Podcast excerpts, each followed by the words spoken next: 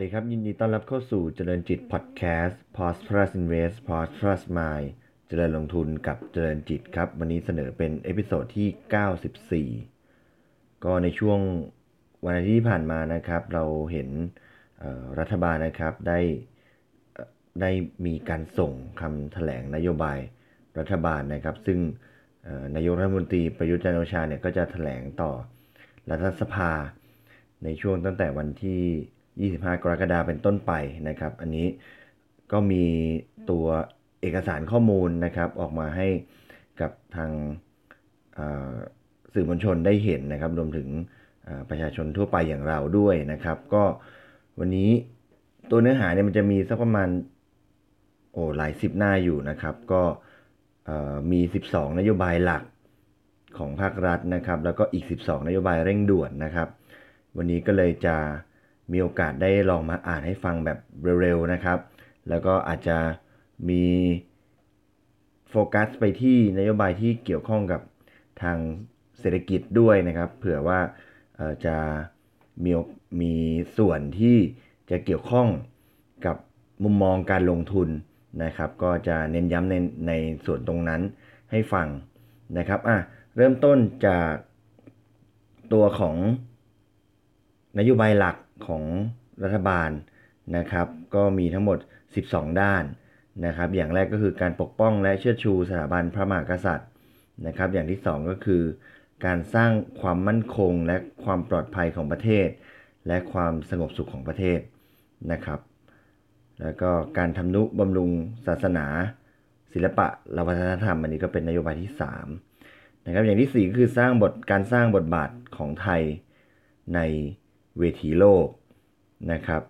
แล้วก็อย่างที่5นะครับก็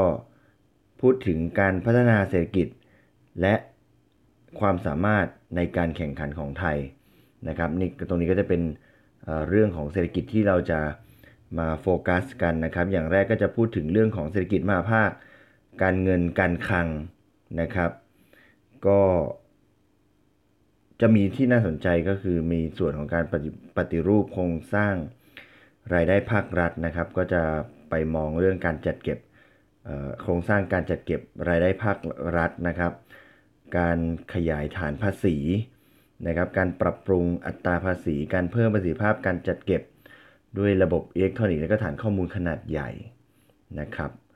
แล้วก็ปรับปรามผู้หลบเลี่ยงภาษี แล้วก็พัฒนาภาษีประเทศใหม่ ๆ ให้สอดคล้องกับ เศรษฐกิจในยุคดิจิตอลนะครับ อันนี้ก็พูดถึงเรื่องของภาษีนะครับในส่วนถัดมานะครับก็พูดถึงเรื่องของการพัฒนาภาคอุตสาหกรรมนะครับ ก็จะพัฒนาภาคอุตสาหกรรมภายใต้แนวคิด เศรษฐกิจชีวภาพ เศรษฐกิจหมุนเวียน แล้วก็เศรษฐกิจสีเขียวนะครับ Bio Circular Green Economy นะครับ ก็จะโฟกัสไปที่เรื่องของการสร้างภูมิมูลค่าเพิ่มนะครับของ เศรษฐของสินค้าเกษตรนะครับ อุตสาหกรรมแล้วก็บริการท้องถิ่นนะครับ แล้วก็พัฒนาเรื่องของโลจิสติกด้วย ส่งเสริมการใช้พลังงานทดแทนนะครับ แล้วก็มีการพัฒนาภาคเกษตรนะครับ ก็จะโฟกัสไปที่การสร้างเสถียรภาพราคาเกษตร แล้วก็รายได้ให้กับเกษตรกรในสินค้าเกษตรสำคัญเช่นอะไรครับ ข้าวยางพารา มันสำปะหลัง ปาล์ม อ้อย แล้วก็ข้าวโพดนะครับ ผ่านเครื่องมือและมาตรการที่เหมาะสมนะครับ แล้วก็ลดต้นทุนแล้วเพิ่มประสิทธิภาพการผลิตให้เหมาะสมนะครับ ถัดมานะครับก็จะเป็นเรื่องของการพัฒนาท่องเที่ยวนะครับ ก็จะพัฒนาคุณภาพและความหลากหลายทางการท่องเที่ยวนะครับ ดึงดูดนักท่องเที่ยวที่มีคุณภาพแล้วก็รายได้สูงนะครับ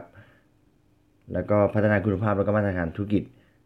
มาตรฐานธุรกิจที่เกี่ยวเนื่องกับการท่องเที่ยวแล้วก็ดูแลความปลอดภัยของนักท่องเที่ยวด้วยนะครับ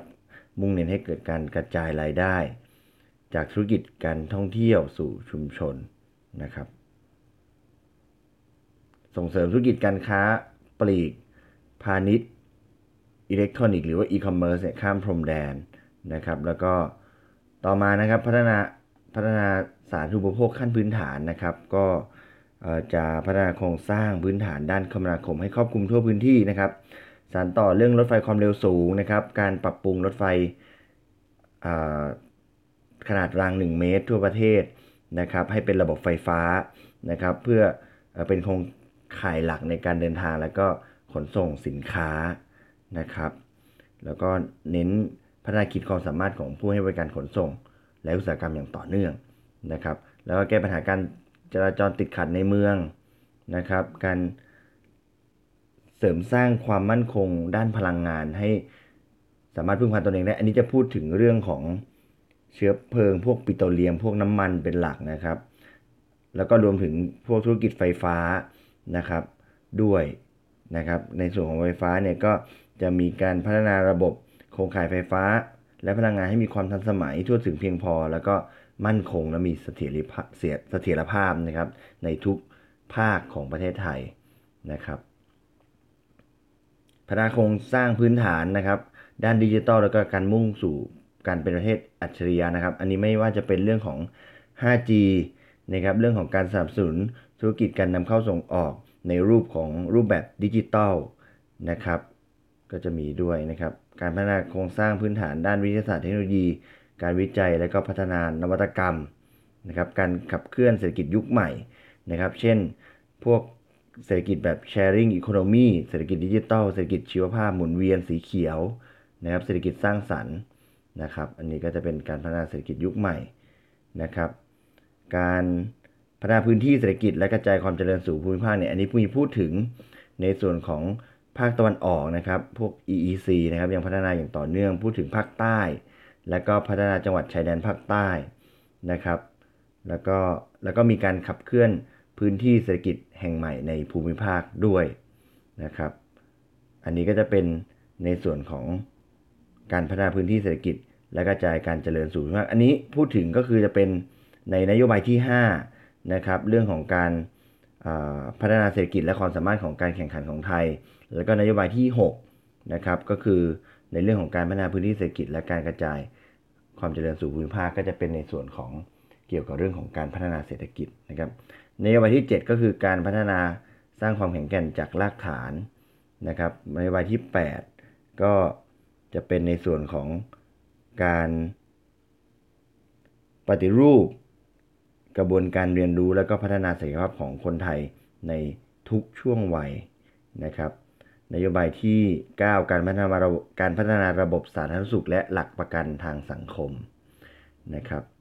นโยบายที่ 10 การฟื้นฟูทรัพยากรธรรมชาติ และรักษาสิ่งแวดล้อมเพื่อการเติบโตอย่างยั่งยืนนะครับ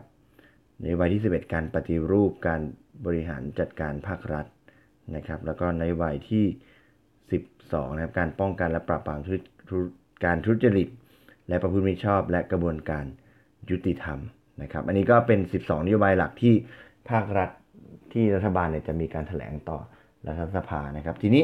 ยังมีนโยบายเร่งด่วนเร่งด่วนอีก 12 เรื่องนะครับ ได้แก่หนึ่งการแก้ปัญหาการแก้ไขปัญหาในการดำรงชีวิตของประชาชนนะครับ อันนี้ก็จะเป็นเรื่องของออปากท้องนะครับ การลดภาษีการแก้ไขปัญหาหนี้สิน ของภาครัฐนะครับ การให้สินเชื่อต่างๆนะครับ แล้วก็ข้อ2ในวันที่ 2 ในการปรับปรุงระบบสวัสดิการและพัฒนาคุณภาพชีวิตของประชาชนนะครับ อันนี้ก็พูดถึงคนสูงอายุ คนพิการ ผู้มีรายได้น้อยนะผู้ยากไร้นะครับ การดูแลไปถึงกลุ่มบรรดาที่ตั้งครรภ์นะครับรวมถึงพัฒนาระบบบริการสุขภาพ อันนี้นโยบายที่1นโยบายที่2นี่ก็จะสอดคล้องกับนโยบายที่ภาครัฐเขาเคยทำมานะครับ พวกสวัสดิการรัฐ พวก การให้เงินอัดฉีดต่างๆนะครับ ในใบที่ 3 ก็คือมาตรมาตรการเศรษฐกิจเพื่อรองรับความผันผวนของเศรษฐกิจโลกนะครับอันนี้ก็จะเป็นการปรับปรุงศักยภาพของการเศรษฐกิจของบ้านเรานะครับ ในรับการผันผวนรับพวกสงครามการค้าต่างๆนะครับในวันที่ 4 การให้ความช่วยเหลือเกษตรกรแล้วก็พัฒนานวัตกรรมนะอันนี้ก็ คล้ายๆ กับที่ได้เรียนไปเมื่อกี้นะครับคุณภาพสินค้าเกษตรต่างๆ เช่นข้าวยางพารา มันสำปะหลัง ปาล์มอ้อย ข้าวโพดนะครับ ก็ในด้วยมาตรการนโยบายต่างๆนะครับ5ก็คือการยกระดับศักยภาพของแรงงาน อันนี้จะมีพูดโยงโยงไปถึงเรื่องของค่าแรงนะครับ เกี่ยวกับค่าแรงขั้นต่ำเล็กน้อยนะครับ 6. การวางรากฐานระบบเศรษฐกิจ ของประเทศสู่อนาคตนะครับ อันนี้ก็พูดถึงเรื่องเทคโนโลยีต่างๆ พวก 5G พวกการทำเศรษฐกิจสีเขียว เศรษฐกิจสร้างสรรค์นะครับ การพัฒนาทางด้านดิจิทัลต่างๆนะครับ 7. การเตรียมคนไทยสู่ศตวรรษที่ 21 อันนี้จะพูดถึงเรื่องของการเรียนรู้นะครับก็เน้นไปที่ดิจิทัล 8. การแก้ไขปัญหาธุรกิจ และประพฤติมิชอบในวงราชการทั้งฝ่ายการเมืองและฝ่ายข้าราชการประจำนะครับ ข้อ 9 การแก้ไขปัญหายาเสพติด และสร้าง ความสงบสุขในพื้นที่ชายแดนภาคใต้นะครับ10 การพัฒนาระบบให้บริการประชาชน 11 การพัฒนามาตรการรองรับภัยแล้ง และอุทกภัย และก็สุดท้าย 12 การสนับสนุนให้มีการศึกษาและรับฟังความเห็นของประชาชน และการดำเนินเพื่อแก้ไขเพิ่มเติมรัฐธรรมนูญนะครับอ่าก็จบไปนะครับ 12 นโยบายหลัก แล้วก็ 12 นโยบายเร่งด่วนนะครับที่ รัฐบาลจะมีการแถลงนโยบายต่อรัฐสภาในช่วงเดือนนี้นะครับ ก็จะต้องไปดูทิศทางต่อไปนะครับ ว่าจะมีนโยบายอะไรที่ออกมาเป็นสิ่งที่จับต้องได้ แล้วก็จะมีส่วนเกี่ยวข้องกับตัวภาคเศรษฐกิจ แล้วก็โดยเฉพาะที่เราลงทุนกันอยู่ใน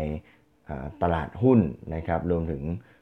ตัวหุ้นต่างๆนะครับ อุตสาหกรรมต่างๆ ดูว่าจะมี ส่วนเกี่ยวข้องมากน้อยขนาดไหนนะครับ วันนี้ก็อาจจะยาวนิดนึงนะครับ แล้วก็ถ้าพูดผิดพูดถูกยังไงต้องขออภัยด้วยนะครับ เพราะว่ารายละเอียดจะค่อนข้างเยอะนะครับ วันนี้ขอบคุณที่ติดตามนะครับ แล้วพบกันใหม่ใน episode ถัดไป วันนี้ขอบคุณและสวัสดีครับ